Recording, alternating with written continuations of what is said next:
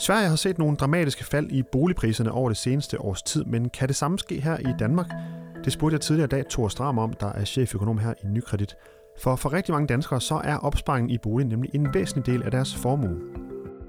Og så er inflationen på det højeste niveau i Danmark i fem år, men hvad betyder det egentlig for dig som investor og opsparer? Det kan du få svaret på lidt senere i programmet. Endelig så solgte danske virksomheder rekord meget i 2017. Hør analysen til sidst i udsendelsen. Du lytter til Nykredits podcast om formue og investering. Mit navn er Kasper Sagmann.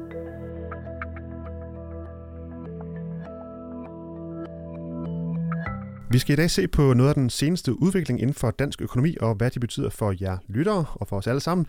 Og derfor så har vi fået dig i studiet, Thor Stram, og velkommen til. Tak. Cheføkonom her i Nykredit.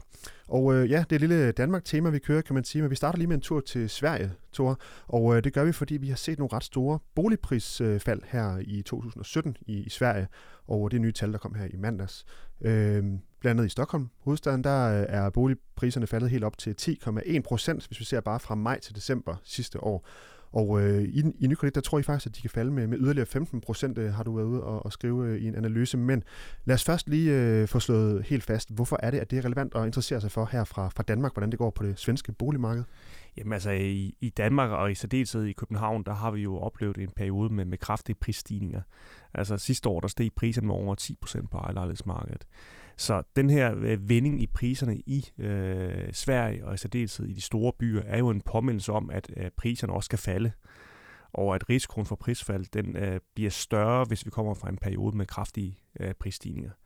Og det hører også med til historien, at øh, Sverige er jo ikke ramt af en øh, økonomisk øh, tilbagegang. Tværtimod er der et øh, pænt opsving, og renterne er uhyre lave.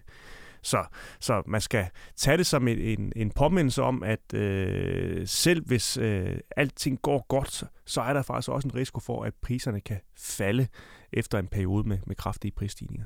Og i det lidt større billede, så kan man vel også sige, at når vi snakker om det her i podcasten, hvor vi jo har formue og investering som, som tema, kan man sige, så er det jo øh, simpelthen det med, at rigtig mange danskere og svenskere for den sags skyld har en stor del af deres formue i deres bolig, og måske endda sparer op til deres pension i, i boligen også, hvor øh, hvor dramatisk er de her fald, vil du sige? Altså, hvor, hvor afgørende er det for, for de folk, der er udsat for det?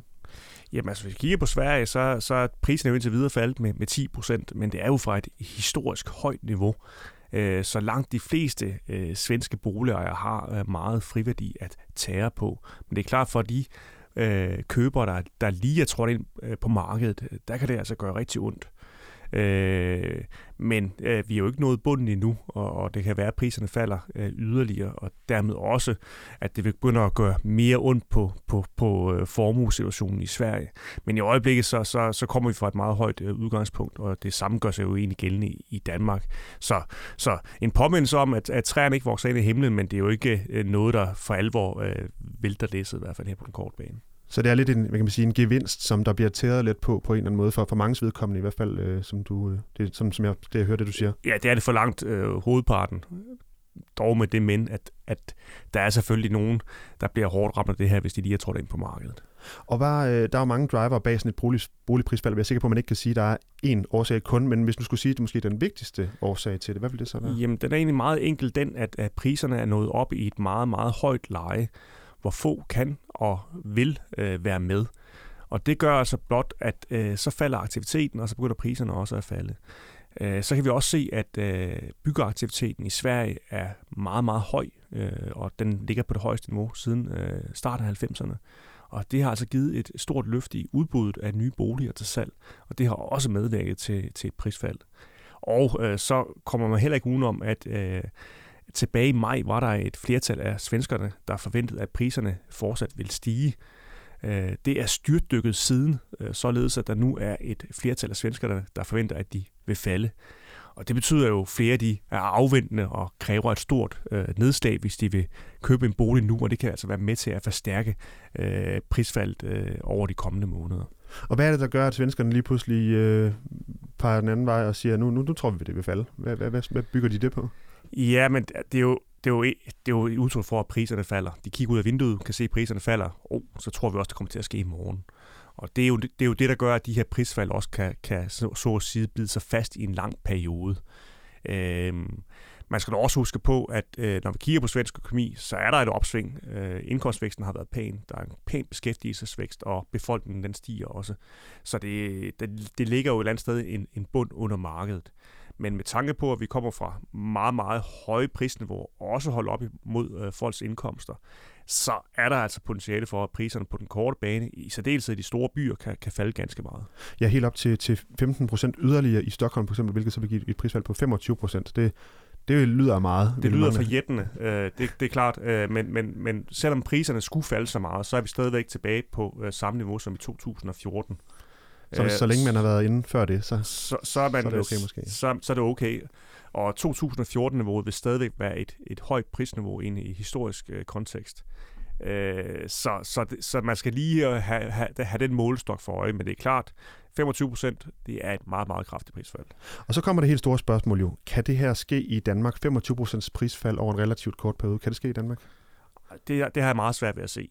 Øh, og det skyldes primært, at øh, prisniveauet herhjemme er meget lavere end det, vi ser i øh, blandt andet øh, Stockholm. En kvadratmeter øh, lejlighed i København koster i omegn af 40.000 kroner. I Stockholm er den samme pris øh, i omegn af 62.000. Altså øh, et meget, meget højt øh, niveau. Øh, og vi kommer også for en periode i årene efter finanskrisen, hvor ejerlejlighedspriserne i Stockholm er steget væsentligt mere end, de, end tilfældet er i, i København. Øh, så så øh, vi forventer faktisk, at priserne stadigvæk vil stige øh, i København i, i år med i omegn af, af 7 Men, men det er klart, at, at, at det er en påmindelse om, at kommer vi fra en periode med kraftige prisstigninger, så, så kan der altså godt komme en efterfølgende periode, hvor, hvor markedet bliver mere stabilt eller ligefrem falder, og den risiko er der altså også i København. Og hvordan kan man ligesom øh, bedst ruste sig til sådan et, et stort prisfald, der eventuelt måtte komme på et tidspunkt? Ja, man kan først og fremmest øh, vælge et øh, lån øh, med afdrag, så man får nedbragt sin gæld, og dermed kan absorbere et større prisfald, uden at man bliver teknisk insolvent, altså at ens gæld overstiger værdien af ens bolig. Så kan man også vælge et, et lån med en fast rente, og det har den fordel, at hvis renten den stiger, så falder værdien af ens restgæld. Og en stigende rente vil jo normalt også give lidt modvind på, på boligmarkedet. Så man kan allerede nu øh, gøre nogle, nogle ting, der kan, kan, kan sikre en øh, mod øh, et eventuelt prisfald. Og det kan man jo så øh, tage en snak med sin rådgiver om, tænker jeg vil være en god idé. Præcis.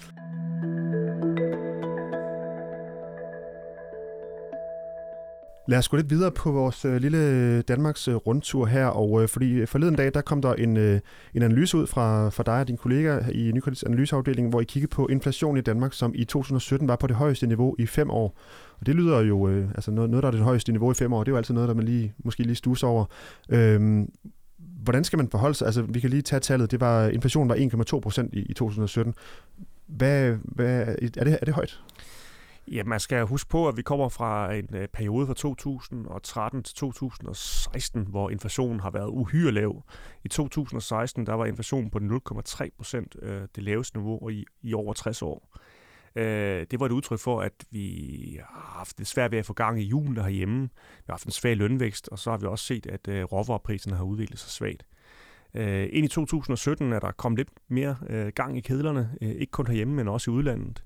Og det gør altså, at øh, priserne igen er begyndt øh, at stige. Øh, ikke meget, men øh, væsentligt mere, end de gjorde tidligere. Og det gør også, at øh, vi har fået det her hop op i øh, inflationen ind i 2017. Øh, men, men en inflation på 1,2 procent er jo ikke højt i sådan en, en historisk kontekst, hvor inflationen plejer at ligge på et niveau omkring øh, 2 procent. Så vi er stadigvæk øh, i, i lave niveauer, men, men pigen peger op, også ind i 2018, hvor vi forventer, at inflationen måske ender på, på godt 1,5 procent. Så stadigvæk øh, ikke nogen øh, sådan, øh, hvad kan man sige, fartruende niveauer. Men så egentlig bare uden at, dykke alt for meget, øh, bruge alt for meget mere tid på det emne, bare lige her til sidst.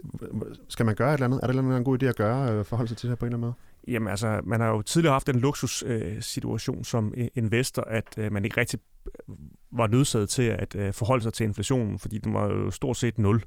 Men nu er vi så øh, i en, en, en ikke en normal situation, men en situation, hvor inflation er, er, er væsentligt højere end tidligere og også er tiltagende. Så man skal være opmærksom på, at de stigende priser ude i samfundet også stiller større krav til, at du får et, et afkast på dine investeringer, sådan så dit reelle afkast det øh, for, forbliver positivt. Og så øh, tager vi lige et kig på øh, danske firmaer, øh, sådan set over en bred kamp. Det er nemlig også en analyse, som, det var så Dans, Danmarks Statistik, der kom ud med den, men med, med noget input fra jer, som, som siger igen en lidt øh, sådan en opsigtsvækkende overskrift. Danske firmaer har aldrig solgt så meget, som de gjorde i 2017, hvor de nemlig øh, solgte for 3.740 milliarder kroner. Hvad, øh, hvad betyder det for, for mig som, for, for, som investor for eksempel? Er der nogen, kan vi se, der er nogle sektorer, der, der trækker fra, eller, eller hvad? Hvordan skal man forholde sig til det? Ja, det, det, det er jo først og fremmest et klart udtryk for, at det går øh, rigtig godt herhjemme. Øh, vi har en øh, moderat højkonjunktur, hvor også den indlandske økonomi er på vej op i gear. Øh, det er ikke længere kun de helt store øh, danske virksomheder, der gør sig godt på de store eksportmarkeder, der klarer sig godt. Det er også en, en, en stor del af de øh, måske lidt mindre indlandske øh, øh, firmaer og virksomheder, der klarer sig bedre. Og det er rigtig positivt, fordi tidligere var der nok en tendens til, at øh, den fremgang, vi så øh, hos øh, øh, virksomhederne, kom fra udlandet og i mindre grad øh, fra den indlandske vækst. Og der har vi nu set et skifte i retning af, at, at så at sige, at øh, væksten trækker på, på, på to motorer, en eksportmotor og så også den, øh, den indlandske motor. Og det gør det alt andet lige mere øh, stabilt, også når vi kigger fremad. Men er der nogle øh, steder, hvor man så kan se, at det, det, de på en eller anden måde stikker lidt ud? Er der nogle øh, sektorer eller landsdele eller andet, hvor man kan sige, at de, de øh, enten ligger langt foran de andre, eller langt bag ved de andre for eksempel? Ja, den sektor, sektor, der klarer sig rigtig godt, det er blandt andet handel, så er det industrien, og så det er erhvervsservice. Men også øh, øh, sådan noget som energi, øh, altså vindmølleindustrien har klaret sig rigtig godt. Og så ikke mindst øh, medicin øh, er en højdespringer. Og det vil de nok også være fremadrettet. Øh, men vi kommer også til at se, at de øh, sektorer, der måske har ligget og halset lidt efter, de begynder at, at komme, komme, komme efter det, i og med at øh, opsving, så at sige, øh, breder sig. Og nogle af de sektorer, du lige nævnte, vindmøller, medicin osv., det er jo nok også nogle, som mange investorer vil kunne, øh, kunne genkende til med, hvad har vi Vestas og Novo Nordisk og Lundbæk osv. osv. Når du øh, så de her tal, øh, var der noget, der, øh, hvad, hvad var det, der overraskede, var der noget, der overraskede dig i de her tal på en eller anden måde? Jamen, altså, jeg blev mærke i, at øh, udover det rekordhøjt, så har der også været en tydelig acceleration igennem særligt øh, sidste halvår 2017. Og det er faktisk rigtig positivt, fordi vi startede året ud lidt, lidt øh, svagt, og vi gik lidt og kløede os oven i hovedet over, øh, hvad pokker der, øh, der skete, siden at der var en tendens til, at aktiviteten bremsede op. Øh, den frygt, den øh, viser sig heldigvis at være øh, misvisende. Øh, vi kan nu se, at, at der er godt gang i den. Øh, og at øh, når vi ser fremad, ja, vi har det eksportmarked, hvor væksten øh, er på det højeste niveau i ja, nu godt øh, seks år. Konkurrenceevnen er ekstremt stærk. Kigger vi på det indlandske vækstpotentiale, så har vi nogle husholdninger, der har en bumstærk økonomi. Øh, vi har nogle investeringer i privatforbrug, der er på vej op i gear. Det giver alt sammen et, et solidt fundament under øh, virksomhedernes afsætningsmuligheder. Og det lyder jo øh, som gode nyheder for, for mange af os. Vi slutter lige af her til sidst med ugens tweet. Det er jo øh, det kommer jo i den her uge, hvor regeringen har udflyttet en masse arbejds, statslige arbejdspladser til forskellige steder ude omkring i landet. Det er også det ugens tweet, det, det handler om. Det er ham, der hedder Bo Nielsen, som er økonomiredaktør på erhvervsmediet, der hedder Finans.dk, som skriver på Twitter, øh, det økonomiske råds sekretariat, og det er 33 økonomer, de bliver flyttet til Horsens. Måske skulle de ikke have kritiseret regeringens politik, punktum, punktum, punktum, skriver han. Hvad, hvad tænker du om, om, om sådan, en, øh, sådan en tanke?